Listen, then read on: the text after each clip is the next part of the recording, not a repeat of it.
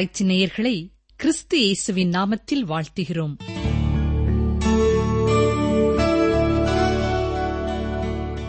துதிகளின் மத்தியிலே வாசம் பண்ணுகிற எங்கள் அன்பின் ஆண்டவரே இந்த நல்ல ஜெப நேரத்திற்காக உமக்கு நன்றி செலுத்துகிறோம்.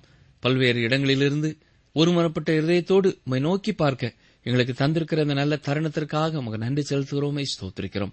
தகப்பனே இந்த நாட்களிலேயும் விடுமுறை வேதாம பள்ளிக்காக ஆயத்தப்பட்டுக் கொண்டிருக்கிற அருமையான திருச்சபைகளுக்காக வாலிப தம்பிமார் தங்கைமாருக்காக பொறுப்பாளர்களுக்காக நாங்கள் வேண்டிக் கொள்கிறோம். கர்த்தர்தாமே அவருடைய ஒவ்வொரு ஆயத்த பணிகளையும் ஆசீர்வதிக்க வேண்டும் என்று கேட்கிறோம். இந்த ஆண்டிலேயும் அநேக சின்ன தம்பிமார் தங்கைமார் வாலிப பிள்ளைகள் கர்த்தரை அறியும் அறிவுக்குள்ளே கடந்து வர நீர் இந்த விடுமுறை வேதாம்பள்ளி ஊழியங்களை பயன்படுத்த வேண்டும் என்று சொல்லி நாங்கள் செபிக்கிறோம். கர்த்தாவே தேர்வு எழுதி கொண்டிருக்கிற பிள்ளைகளுக்காக நாங்கள் செபிக்கிறோம். கர்த்தாதாமே அதற்கு தேவையான ஞானத்தை தாரும். வரும் நாட்களிலேயும் தேர்வுக்காக ஆயத்தப்படும் பொழுது நல்ல ஞாபக சக்தியை கொடுத்து கேள்விகளுக்கு ஏற்ற விடையளிக்கக்கூடிய கிருபையும் தந்து சிறப்பான மதிப்பெண்களோடு வெற்றி பெற உதவி செய்ய வேண்டும் என்று சொல்லி நாங்கள் செபிக்கிறோம். இன்னமும் பணிக்காக பிரிந்து கிடக்கும் குடும்பங்களுக்காக நாங்கள் செபிக்கிறோம். கணவன் ஒரு புறம் மனைவி ஒரு புறமாக பிளந்து கிடக்கிற குடும்பங்களை கர்த்தர் ஓரிடத்திலே சேர்த்து அவர்களை ஆசீர்வதிக்க வேண்டும் என்று சொல்லி நாங்கள் செபிக்கிறோம். பெற்றோரை விட்டு பிரிந்திருக்கும் பிள்ளைகளுக்காக நாங்கள் செபிக்கிறோம். கர்த்தர் தாமே அவர்களை எல்லா பாவங்களுக்கும் சோதனைகளுக்கும் ஆபத்துகளுக்கும் விபத்துகளுக்கும் விலைக்கு காத்துக்கொள்ள வேண்டும் என்று சொல்லி நாங்கள் செபிக்கிறோம். விடுதிகளிலே தங்கி படிக்கிற பிள்ளைகளுக்காக நாங்கள் செபிக்கிறோம். அந்த இடங்களிலே நல்ல அன்பையும் ஐக்கியத்தையும் தாரும். நல்ல நட்புகளை தாரும். உண்மை அறியும் அறிவிலே வளர உதவி செய்தல்லும் படிப்பதற்கேற்ற சூழ்நிலைகளை அந்த விடுதிகளிலே கர்த்தர் கட்டளையிட வேண்டும் என்று சொல்லி நாங்கள் செபிக்கிறோம். தகப்பனே எனவும் நீதிமன்ற தீர்ப்புக்காக பல்வேறு சூழ்நிலைகளிலே காத்திருக்கிற உங்களுடைய பிள்ளைகளுக்காக நாங்கள் செபிக்கிறோம். அன்றுவரே அவருடைய வாழ்க்கையிலே அவருடைய நிலைமையை கர்த்தர் ஒருவரே பூரணமாய் அறிந்திருக்கிறவர். அவர்களுக்கு நல்ல தீர்ப்பை கொடுத்து உம்முடைய நாமத்தை மகிமைப்படுத்த வேண்டும் என்று சொல்லி நாங்கள் செபிக்கிறோம். மேலும் குறைந்த ஊதியத்திலே குடும்பத்தை நடத்த வேண்டிய சூழ்நிலையிலே இருக்கிறவர்களுக்காக நாங்கள் வேண்டிக் கொள்கிறோம். அன்றுவரே விலைவாசிகள் ஏறி செல்கிறதை நாங்கள் அறிகிறோம். பண கஷ்டத்திலே நெருக்கடியிலே இருக்கிற நம்முடைய பிள்ளைகளுக்கு குடும்பத்தின் தேவையை சந்திக்கக்கூடிய வாய்ப்புகளையும் சிலாக்கியங்களையும் ஆச்சரியமாய் அற்புதமாய் கர்த்தர் வாய்க்க பண்ண வேண்டும் என்று சொல்லி நாங்கள் செபிக்கிறோம். தகப்பனே இந்த நாட்களிலே சிறைச்சாலையிலே இருக்கிறவர்களுக்காக நாங்கள் வேண்டிக் கொள்கிறோம். அங்கிருந்தும் கர்த்தருடைய வார்த்தைகளை கவனமாய் கேட்கிற இந்த அருமையானவுடைய பிள்ளைகளை கர்த்தர் ஆசீர்வதிப்பீராக. தவறான காரணத்தினாலே அங்கே தள்ளப்பட்டிருப்பார்கள் என்றால் ஏற்ற காலங்களிலே நம்முடைய பிள்ளைகளுக்கு தேவையான விடுதலை கர்த்தர் கட்டளையிட வேண்டும் என்று சொல்லி நாங்கள் செபிக்கிறோம். உண்மையாய் தவறு செய்து ஒருவேளை தண்டனை அனுபவிக்கிற யாராவது இதை கேட்டுக்கொண்டிருப்பார்கள் என்றால் தங்களுடைய தவறை குறித்த உண்மையான மனசாபத்தோடு மனம் திரும்பி உம்முடைய கரத்திலே மன்னிப்பை பெற்றவர்களாக புதுப்பிக்கப்பட்டவர்களாக சிறையை விட்டு வெளியே வர கர்த்தர் அவர்களுக்கு அனுக்கிரகம் பண்ண வேண்டும் என்று சொல்லி நாங்கள் செபிக்கிறோம் இன்னமும் நீண்ட காலம் மருத்துவமனையில சிகிச்சை பெறுகிறவர்களுக்காக நாங்கள் செபிக்கிறோம் அன்றுவரே அவர்களுக்கு ஏற்ற உதவிக்கரங்களை தாரும். மேலும் ஆதரவற்ற பெரியவர்களுக்காக நாங்கள் செபிக்கிறோம் பிள்ளைகள் இருந்தாலும் அவர்களை கவனிக்க தவறிய குடும்பங்களிலே கர்த்தர் தாமே அந்த பெரியவர்களுக்கு பக்க துணையாய் பாதுகாவலராய் இருந்து அவர்களை ஒவ்வொரு நாளும் கரம் பிடித்து வழிநடத்த செபிக்கிறோம் அவர்களுக்கு உதவி செய்ய சரியான நேரங்களிலே சரியான நபர்களை அனுப்பி நீர் காத்துக்கொள்ள வேண்டும் என்று சொல்லி நாங்கள் செபிக்கிறோம். பற்பலவிதமான ஆத்ம ஆதாய பணி செய்கிறவர்களுக்காக நாங்கள் செபிக்கிறோம். எந்த வேலை செய்தாலும் மற்றவர்கள் கர்த்தரை அறிந்து கொள்ள வேண்டும் என்ற பாரத்தோடு செயல்படுகிற பிள்ளைகளை நீர் ஆசீர்வதித்தள்ளும் இந்த நிகழ்ச்சிகளை மற்றவர்களுக்கு அறிமுகம் செய்கிற ஒவ்வொரு சகோதரனுக்காக சகோதரிக்காக உமக்கு ஸ்தோத்திரம் ஸ்தோத்திரம் ஸ்தோத்திரம் செலுத்துகிறோம். குழுக்களாக கூடி இரண்டு மூன்று பேராய் இந்த ஊழியங்களுக்காக கருத்தோடு ஜெபிக்கிறவர்களையும் கர்த்தர் ஆசீர்வதிப்பீராக. டிரான்ஸ்வல் ரேடியோவின் ஊழியங்களை பல்வேறு வகைகளிலே தாங்கி வருகிற தனி நபர்களுக்காக குடும்பங்களுக்காக ஸ்தோத்திரம் செலுத்துகிறோம். அன்றுவரே இந்த நாளிலேயும் இந்த வாரத்திலேயும் தங்கள் பிறந்த நாளை தங்கள் திருமண நாளை நினைவு கூறுகிறவர்களோடு கூட நாங்களுமே துதிக்கிறோமே ஸ்தோத்திரிக்கிறோம். கர்த்தர் தாமே அவருடைய வாழ்க்கையிலே இந்த புதிய ஆண்டுக்குள்ளே காலடி எடுத்து வைக்க உதவி செய்ததற்காக உமக்கு ஸ்தோத்திரம் ஸ்தோத்திரம் ஸ்தோத்திரம் செலுத்துகிறோம். இந்த ஆண்டு முழுவதிலேயும் ஒவ்வொரு நாளும் உம்முடைய கரம் அவர்களை பற்றி பிடித்திருக்கட்டும். உம்முடைய கரத்திலிருந்து ஆசீர்வாதங்களையும் நன்மைகளையும் நிறைவாய் பெற்றுக்கொள்ள உதவி செய்தலும். இந்த வாரம் முழுவதும் உம்முடைய கிருபை எங்களுக்கு போதுமானதாக இருக்கட்டும். ஏய் சுரட்சகரின் இனிய நாமத்தினாலே தாழ்மையோடு கேட்கிறோம் பிதாவே. ஆமேன்.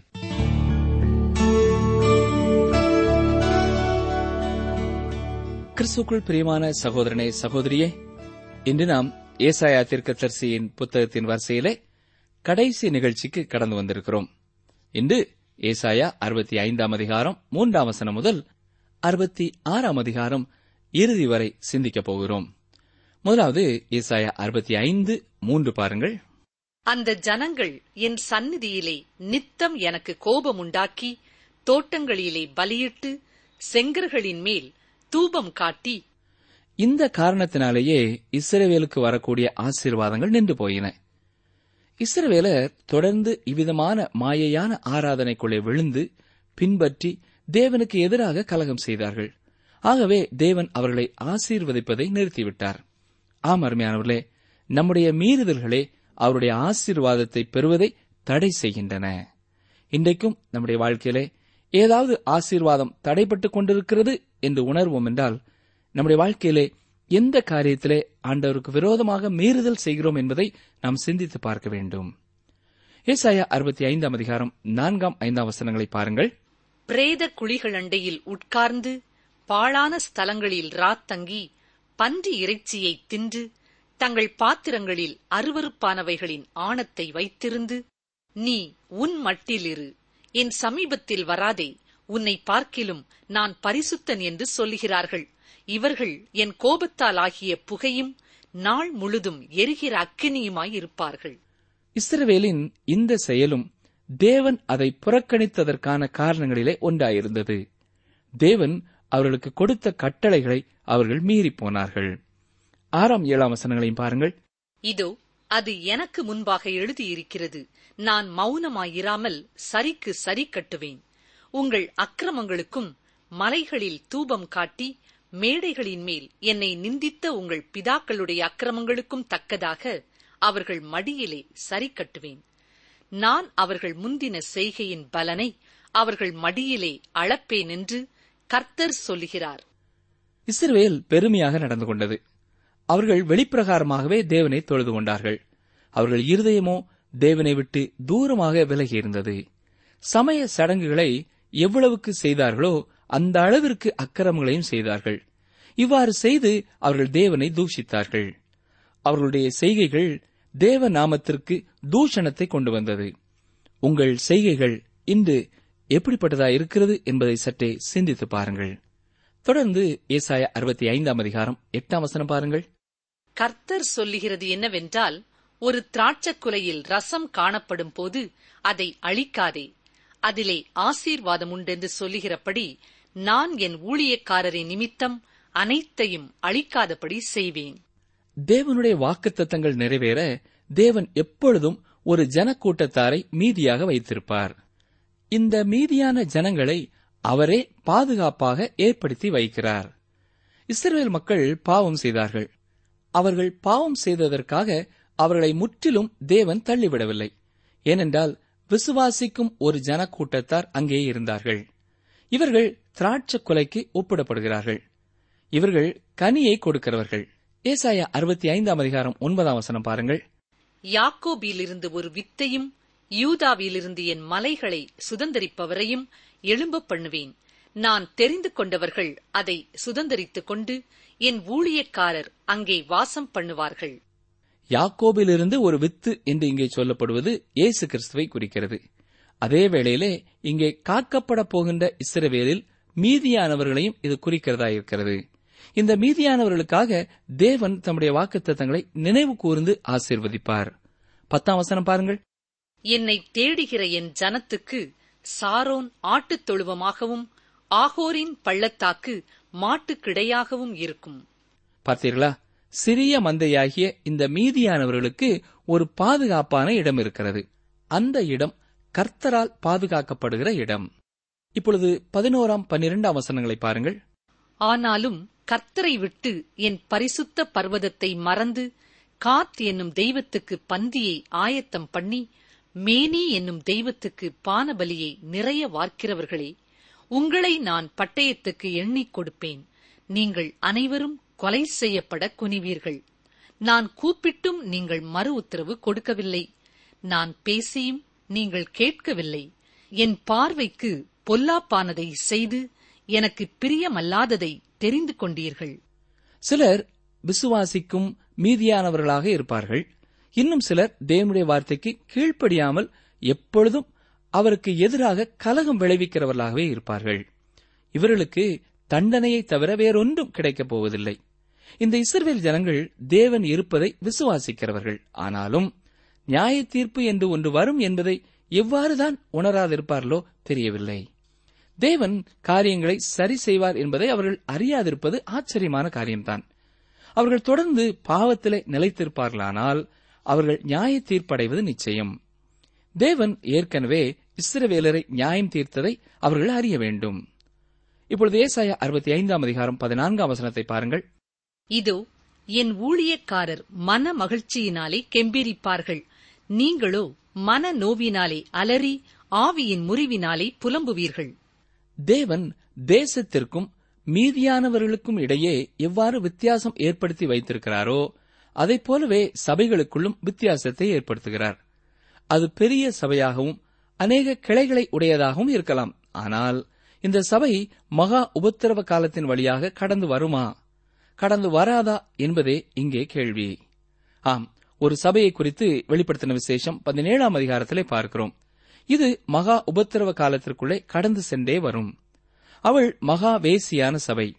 இந்த சபை கிறிஸ்துவை சார்ந்ததல்ல. இவள் அவருடைய மணவாட்டியும் அல்ல. உண்மையான மனவாட்டியாகிய சபையானது மகா உபத்திரவ காலத்திற்கு முன்பு பரலோகத்திற்கு எடுத்துக் கொள்ளப்படும் என்பதை நாம் அறிவோம். ஆனால் உண்மையில்லாத மனவாட்டியாகிய சபை மகா உபத்திரவ காலத்திலே பாட அனுபவிக்கும். ஆகவே வெளிப்பிரகாரமான சபை எது? உண்மையாகவே இயேசுவின் மணவாட்டி சபையாக இருக்கிறது எது என்பதை நாம் இனம் கண்டுகொள்ள வேண்டியது அவசியம். ஏசாயா அறுபத்தி ஐந்தாம் அதிகாரம் பதினேழாம் வசனத்திற்கு வாருங்கள். இதோ நான் புதிய வானத்தையும் புதிய பூமியையும் சிருஷ்டிக்கிறேன். முந்தினவைகள் இனி நினைக்கப்படுவதும் இல்லை மனதிலே தோன்றுவதும் இல்லை இங்கே புதிய வானத்தையும் புதிய பூமியையும் குறித்து பார்க்கிறோம். இது ராஜ்யம் ஸ்தாபிக்கப்பட்ட பின்பதாக உண்டாக்கப்படுகின்ற ஒன்று. நாம் இந்த நிகழ்ச்சிகளை உற்று கவனிப்போம் என்றால் மீதியா இருந்தவர்கள் முன்பே ராஜ்யத்திற்குள்ளே பிரவேசித்து விட்டிருப்பார்கள் என்பதை நாம் அறிவோம். மற்றவர்கள் நியாய தீர்ப்பு அடைந்தும் தேவனுடைய ராஜ்யத்திற்குள்ளே நுழையாமல் காணப்படுவார்கள் என்று இயேசுவின் வார்த்தைகளிலே அறிகிறோம்.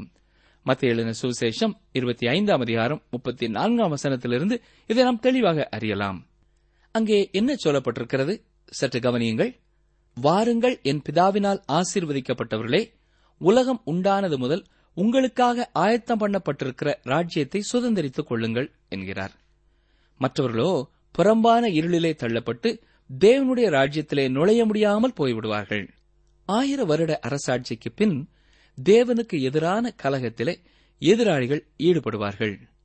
இதற்கு பின் இந்த புதிய பூமியும் புதிய வானமும் சிருஷ்டிக்கப்படும். இயேசுவின் ரகசிய வருகைக்கு பின் ஆயிர வருட அரசாட்சியிலே பூமியில் அநேக மாற்றங்கள் நிகழும். பாலைவனம் சோலையாக மாறும். ரோஜா மலர் அங்கே மலரும். இதனை அடுத்து புதிய வானமும் பூமியும் சிருஷ்டிக்கப்படும் போது அங்கே கடலும் பாலைவனமும் இருக்கப் போவதில்லை. அது புதிய பூமியாக இருக்கும். நாம் பழைய பூமியை விற்றுவிட்டு புதிய பூமியை பெற்றுக்கொள்வோம்.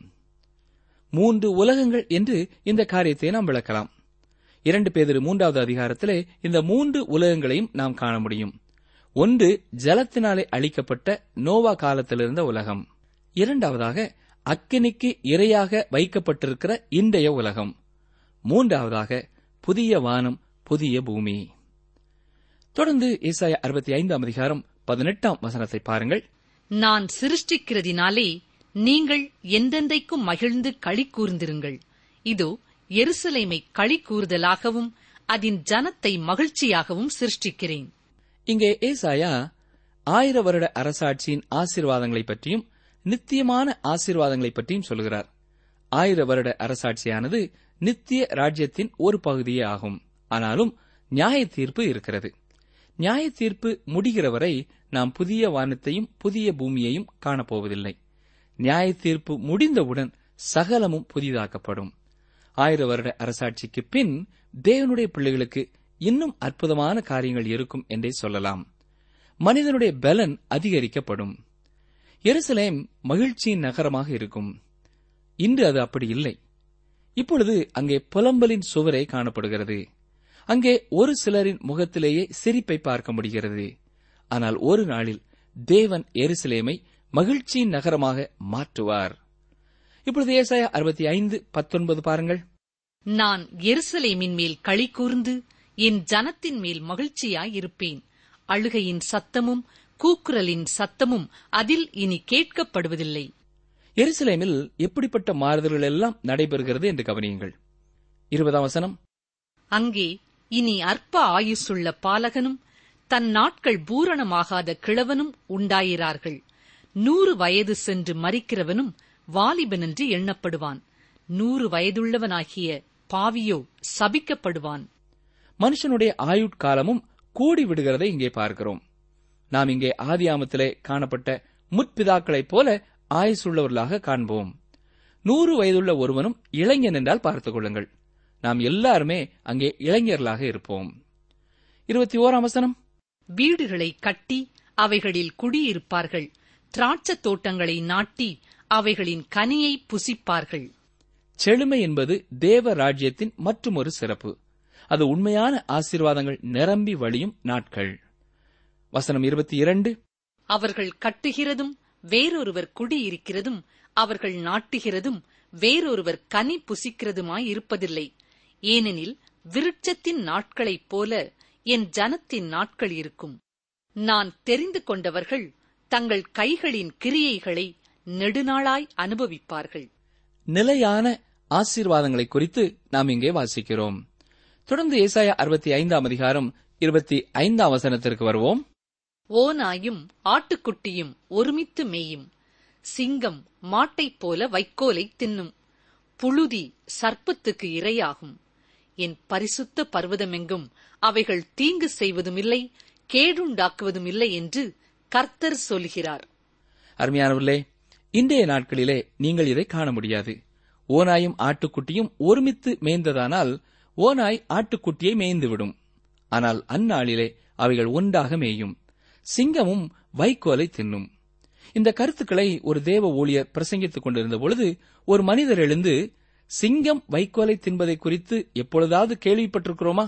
சிங்கம் ஒரு நாளும் வைக்கோலை தின்னாது என்றார். உடனே அந்த ஊழியர் நீங்கள் சிங்கத்தை உருவாக்குவீர்களானால் நான் அதை வைக்கோலை தின்ன வைப்பேன் என்னால் முடியும் என்றாராம்.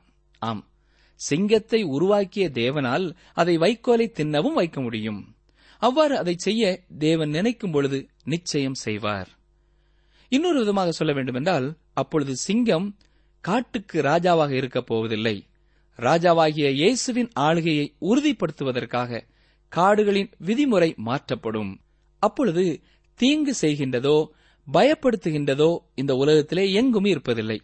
ஏனென்றால் அது புதிய உலகம். அங்கு எல்லாமே புதிதாக இராதா? நாம் தொடர்ந்து ஏசாயா அறுபத்தி ஆறாம் அதிகாரத்திற்குள்ளே கடந்து வருகிறோம். நாம் இப்பொழுது உம்முடைய ராஜ்யம் வருவதாக என்று ஜெபிக்கிறோம். இங்கே அறுபத்தி ஆறாம் அதிகாரத்திலோ அந்த ராஜ்யம் வந்துவிட்டதை குறித்து சொல்லப்படுகிறது. கவனிங்கள் வாசிக்கிறேன் ஏசாயா அறுபத்தி ஆறு ஒன்று. கர்த்தர் சொல்லுகிறது என்னவென்றால் வானம் எனக்கு சிங்காசனம். பூமி எனக்கு பாதப்படி. நீங்கள் எனக்கு கட்டும் ஆலயம் எப்படிப்பட்டது? நான் தங்கியிருக்கும் ஸ்தலம் எப்படிப்பட்டது? பூமி எனக்கு பாதப்படி என்று இங்கே வசனம் சொல்கிறது. நாம் வாழ்கின்ற இந்த பூமி மிகவும் முக்கியமானது ஒன்றல்ல இது அவருடைய பாதப்படிதான் விசேஷித்ததல்ல. நீங்கள் எனக்கு கட்டும் ஆலயம் எப்படிப்பட்டது? நான் தங்கியிருக்கும் ஸ்தலம் எப்படிப்பட்டது? என்று இந்த வசனத்திலே கர்த்தர் கேட்கிறார். இந்த பூமியில் உள்ள எந்த ஆலயமும் அவரை கொள்ளாது. சாலமோன் அதை அறிந்திருந்தார். அவர் முதலாவது தேவனுடைய ஆலயத்தை பிரதிஷ்டை செய்து ஜெபித்த பொழுது கூறிய வார்த்தைகளை சற்றே எண்ணி பார்ப்போமா? ஒன்று ராஜாக்கள் எட்டாம் அதிகாரம் இருபத்தி ஏழாம் வசனத்தை பாருங்கள். வாசிக்கிறேன். ஒன்று ராஜாக்கள் எட்டு இருபத்தி ஏழு. தேவன் மெய்யாக பூமியிலே வாசம் பண்ணுவாரோ? இதோ வானங்களும் வானாதி வானங்களும் உம்மை கொள்ளாதே. நான் கட்டின இந்த ஆலயம் எம்மாத்திரம்? ஆம் தேவனுடைய நித்தியமான ராஜ்யமே தேவனுடைய பிரசன்னத்தை உடையதாக இருக்க முடியும். அங்கே தேவனுக்கு ஆலயம் தேவையில்லை. வெளிப்படுத்தின விசேஷம் இருபத்தி ஓராம் அதிகாரத்தில் சொல்லப்படுகிற புதிய எருசலேமே பூமியில் உள்ள ஜனங்கள் வந்து தேவனை தொழுது கொள்கிற இடமாக இருக்கும். தொடர்ந்து சிருஷ்டிகர்த்தருடைய பெரிதும் உன்னதமானவருடைய வார்த்தைகளை கேளுங்கள். ஏசாயா அறுபத்தி ஆறு இரண்டு. என்னுடைய கரம் இவைகளையெல்லாம் சிருஷ்டித்ததினால் இவைகளெல்லாம் உண்டாயின என்று கர்த்தர் சொல்லுகிறார் ஆனாலும் சிறுமைப்பட்டு ஆவியில் நொறுங்குண்டு என் வசனத்துக்கு நடுங்குகிறவனையே நோக்கிப் பார்ப்பேன். இந்த பெரியதொரு உலகத்தை சிருஷ்டித்த கர்த்தர் எல்லாவற்றையும் விட உயர்ந்தவர். இப்படிப்பட்ட பெரியவர் சிறுமைப்பட்ட நொறுங்கொண்ட உள்ளத்திலே வந்து வாசம் பண்ணுகிறதே விந்தையிலும் விந்தை. தேவன் எவ்வளவாக அருள் புரிகிறார் இல்லையா? அந்நாட்களிலே சாந்த குணமுள்ளவர்கள் பூமியை சுதந்திரித்துக் கொள்வார்கள். உண்மையில் அவர்கள் எல்லாவற்றையும் சுதந்திரித்துக் கொள்வார்கள். தொடர்ந்து மூன்றாம் வசனத்தை பாருங்கள். ஏசாய அறுபத்தி ஆறு மூன்று. மாட்டை வெட்டுகிறவன் மனுஷனை கொல்லுகிறவனாகவும் ஆட்டை பலியிடுகிறவன் நாயை கழுத்தறுக்கிறவனாகவும் காணிக்கையை படைக்கிறவன் பன்றி இரத்தத்தை படைக்கிறவனாகவும் தூபம் காட்டுகிறவன் விக்கிரகத்தை ஸ்தோத்திரிக்கிறவனாகவும் இருக்கிறான். இவர்கள் தங்கள் வழிகளையே தெரிந்து கொள்கிறார்கள். இவர்களுடைய ஆத்துமா தங்கள் அருவருப்புகளின் மேல் விருப்பமாய் இருக்கிறது. ஆயிரம் வருட அரசாட்சியிலே பலி இப்படிப்பட்டதாக இருக்கும் என்று வசனம் சொல்கிறது ஆட்டையோ மாட்டையோ பலியிடும்போது அது ஆவிக்குரிய கண்ணோட்டத்துடன் செலுத்தப்படாவிட்டால் அது கொலைக்கு சமமாக கருதப்படும். நித்தியத்திலே எல்லாமே இயேசுவை குறித்ததாகவே இருக்கும். அவ்வாறு அது குறிக்காவிட்டால் முன்பு கட்டளையிடப்பட்ட காரியமாக இருந்தாலும் அது பாவமாகிவிடும். தொடர்ந்து ஐந்தாம் வசனத்தை பாருங்கள். கர்த்தருடைய வசனத்துக்கு நடுங்குகிறவர்களே அவருடைய வார்த்தையை கேளுங்கள். என் நாமத்தின் நிமித்தம் உங்களை பகைத்து உங்களை அப்புறப்படுத்துகிற உங்கள் சகோதரர் கர்த்தர் மகிமைப்படுவாராக என்கிறார்களே. அவர் உங்களுக்கு சந்தோஷம் உண்டாகும்படி காணப்படுவார். அவர்களோ வெட்கப்படுவார்கள். இங்கே தேவன் உண்மைக்கும் பொய்க்கும் நியாயத்திற்கும் அநியாயத்திற்கும் வித்தியாசத்தை ஏற்படுத்துகிறதை பார்க்கிறோம். கோதுமைக்குள் களைகளையும் ஒன்று சேர வளர அனுமதித்த இயேசு கிறிஸ்து அதை பிரிக்கும் காலம் வந்துவிட்டது. அவற்றை பிரித்துவிட தம் தூதர்களை அவர் அனுப்பும் வேளை. தன்னுடைய பக்தியை மெச்சிக்கொண்ட பரிசேயன் புறம்பே தள்ளப்படுவான். தூரமாக நின்று மனம் திரும்பிய ஆயக்காரன் ஏற்றுக்கொள்ளப்படுவான். ஏசாயா அறுபத்தி ஆறாம் அதிகாரம் ஆறாம் வசனத்திற்கு வாருங்கள். நகரத்திலிருந்து அமளியின் இரைச்சலும் தேவாலயத்திலிருந்து சத்தமும் கேட்கப்படும். அது தமது சத்துருக்களுக்கு சரிக்கு சரி கட்டுகிற கர்த்தருடைய சத்தந்தானே தேவன் இஸ்ரேல் தேசத்து எதிராளிகளுக்கு சரி கட்டுவதை குறித்து இந்த வசனத்திலே பார்க்கிறோம். இஸ்ரேலின் எதிரிகள் அவருடைய எதிரிகளே. ஆம் உங்கள் எதிரிகள் கர்த்தருக்கும் எதிரிகள். அவர்களுக்குரிய பலன் தேவனிடத்திலிருந்தே வருகிறதா இருக்கிறது. இப்பொழுது அறுபத்தி ஆறாம் அதிகாரம் ஏழாம் வசனத்தை பாருங்கள். பிரசவ வேதனை படுமுன் பெற்றாள். கற்ப வேதனை வருமுன் ஆண் பிள்ளையை பெற்றாள். மகா உபத்திரவ காலம் பிரசவ வேதனையே. கற்ப வேதனை வருமுன் ஆண் பிள்ளையை பெற்றாள் என்பது மகா உபத்திரவ காலம் வருமுன் இயேசுவாகிய ஆண் பிள்ளையை இஸ்ரவேல் பெற்றது என்பதை குறிக்கிறது. இஸ்ரவேல் தேசம் மகா உபத்திரவ காலத்திற்குள்ளே பிரவேசிக்கும் நாட்கள் இனியே வருகிற ஒன்றாய் இருக்கிறது. ஏசாயா அறுபத்தி ஆறாம் அதிகாரம் ஒன்பதாம் வசனம். பெற பண்ணுகிறவராகிய நான் பெற செய்யாமல் இருப்பேனோ என்று கர்த்தர் சொல்லுகிறார். பிரசவிக்க பண்ணுகிறவராகிய நான் பிரசவத்தை தடுப்பேனோ என்று உன் தேவன் சொல்கிறார் தேவன் வாக்குத்தத்தம் பண்ணின எல்லாமே நிறைவேறி தீரும் என்பதை உறுதியாக சொல்கிறார். மகா உபத்திரவ காலத்திற்கு முன்பாக முத்தரிக்கப்பட்ட ஒரு லட்சத்து நாற்பத்தி நான்காயிரம் மக்களும் அதன் வழியாக கடந்து வருவார்கள். அதிலே ஒரு நபர் கூட குறைந்து போவதில்லை. எல்லாருமே அங்கே இருப்பார்கள். என்ன ஆச்சரியம். அடுத்து என்ன சொல்கிறார் பாருங்கள் வசனம் பத்து. எருசலேமை நேசிக்கிற நீங்கள் எல்லாரும் அவளோடே கூட சந்தோஷப்பட்டு அவளை குறித்து களி கூறுங்கள். அவள் நிமித்தம் துக்கித்திருந்த நீங்கள் எல்லாரும் அவளோடே கூட மிகவும் மகிழுங்கள். இது எவ்வளவு ஆசீர்வாதமான ஒரு காலமாக இருக்கும் என்று சற்றே எண்ணி பாருங்கள். தொடர்ந்து பதினெட்டாம் அவசரத்திற்கு வருவோம். நான் அவர்கள் கிரியைகளையும் அவர்கள் நினைவுகளையும் அறிந்திருக்கிறேன். நான் சகல ஜாதியாரையும் பாஷைக்காரரையும் கூட்டி சேர்க்கும் காலம் வரும். அவர்கள் வந்து என் மகிமையை காண்பார்கள். அனைத்து தேசத்து ஜனங்களும் அவர் முன்பாக வந்து நிற்க வேண்டும். மத்திய எழுதின சுவிசேஷம் இருபத்தி ஐந்தாம் அதிகாரம் முப்பத்தி ஒன்று முப்பத்தி இரண்டாம் வசனங்களிலேயும் இயேசு கிறிஸ்து இதைத்தான் கூறுகிறார். அதை நாமும் வாசித்து பார்ப்போமா? மத்தேயு இருபத்தி ஐந்து முப்பத்தி ஒன்று. அன்றியும் மனுஷகுமாரன் தமது மகிமை பொருந்தினவராய் சகல பரிசுத்த தூதரோடும் கூட வரும்போது தமது மகிமையுள்ள சிங்காசனத்தின் மேல் வீற்றிருப்பார். அப்பொழுது சகல ஜனங்களும் அவருக்கு முன்பாக சேர்க்கப்படுவார்கள். மெய்ப்பனானவன் செம்மறி ஆடுகளையும் வெள்ளாடுகளையும் வெவ்வேறாக பிரிக்கிறது போல அவர்களை அவர் பிரித்து. அருமையானவர்களே அந்நாட்களிலே அநேக புறஜாதியாரும் இஸ்ரவேலரும் ரட்சிக்கப்படுவார்கள் எல்லா தேசத்தாரும் எருசலேமிற்கு வந்து தேவனை தொழுது கொள்வார்கள் இப்பொழுது ஏசாயா அறுபத்தி ஆறாம் அதிகாரம் இருபத்தி இரண்டாம் வசனத்தை பாருங்கள். நான் படைக்கப் போகிற புதிய வானமும் புதிய பூமியும் எனக்கு முன்பாக நிற்பது போல உங்கள் சந்ததியும் உங்கள் நாமமும் நிற்கும் என்று கர்த்தர் சொல்கிறார் புதிய வானமும் புதிய பூமியும் போல தேவனுடைய நோக்கங்களும் வாக்குத்தத்தங்களும் இஸ்ரவேலுக்கு நித்தியமானது. ஏசாயா அறுபத்தி ஆறு இருபத்தி மூன்றுக்கு வாருங்கள். அப்பொழுது மாதம்தோறும் ஓய்வு நாள்தோறும் மாம்சமான யாவரும் எனக்கு முன்பாக தொழுது கொள்வார்கள் என்று கர்த்தர் சொல்கிறார் எல்லா காலத்திலேயும் மீட்கப்பட்ட ஜனங்கள் நித்தியத்திலே தேவனை தொடர்ந்து தொழுது கொண்டிருப்பார்கள். நித்தியத்திலே அதுவே மிகவும் முக்கியமான ஒரு பணியாக இருக்கும். எனக்கு அருமையான சகோதரனே சகோதரியே இந்த நாட்களிலே நீங்கள் கர்த்தரை எவ்வாறு தொழுது கொள்கிறீர்கள்? ஆலயத்திற்கு பிந்தி சென்றுவிட்டு முந்தி வெளியே வந்து வந்தது போலவே வீட்டிற்கு செல்கிறீர்களா? அல்லது ஆரம்பம் முதல் முடிவு வரை தங்கியிருந்து ஆவியோடும் உண்மையோடும் தொழுது கொண்டு அவருடைய பிரசன்னத்தால் நிரப்பப்பட்டவர்களாய் கடந்து வருகிறீர்களா? சற்றே எண்ணி பாருங்கள். இறுதியாக ஒரு வசனத்தை பார்ப்போம். ஏசாயா அறுபத்தி ஆறாம் அதிகாரம் இருபத்தி நான்காம் வசனம். அவர்கள் வெளியே போய் எனக்கு விரோதமாய் பாதகம் செய்த மனுஷருடைய பிரேதங்களை பார்ப்பார்கள். அவர்களுடைய பூச்சி சாகாமலும் அவர்களுடைய அக்கினி அவியாமலும் இருக்கும். அவர்கள் மாம்சமான யாவருக்கும் அரோசிகமாய் இருப்பார்கள். இந்த வார்த்தைகளை இன்னொரு விதமாக சொல்ல வேண்டுமென்றால் ஏசாயா ஐம்பத்தி ஏழாம் அதிகாரம் இருபத்தி ஓராம் வசனத்திலே சொல்லப்பட்டிருக்கிறது போல துன்மார்க்கருக்கு சமாதானம் இல்லை என்று என் தேவன் சொல்லுகிறார். இதுவே நித்தியமாக துன்மார்க்கருக்கு காணப்பட போகிற ஒரு நிலை. சமாதானமோ இளைப்பாறுதலோ திருப்தியோ தேவனோ அவர்களுக்கு இருக்கப் போவதில்லை. எனவே ஏசாய புத்தகத்தின் மூன்றாவது பகுதியும் துன்மார்க்கருக்கு சமாதானம் இல்லை என்ற எச்சரிப்போடையே நிறைவுறுகிறது.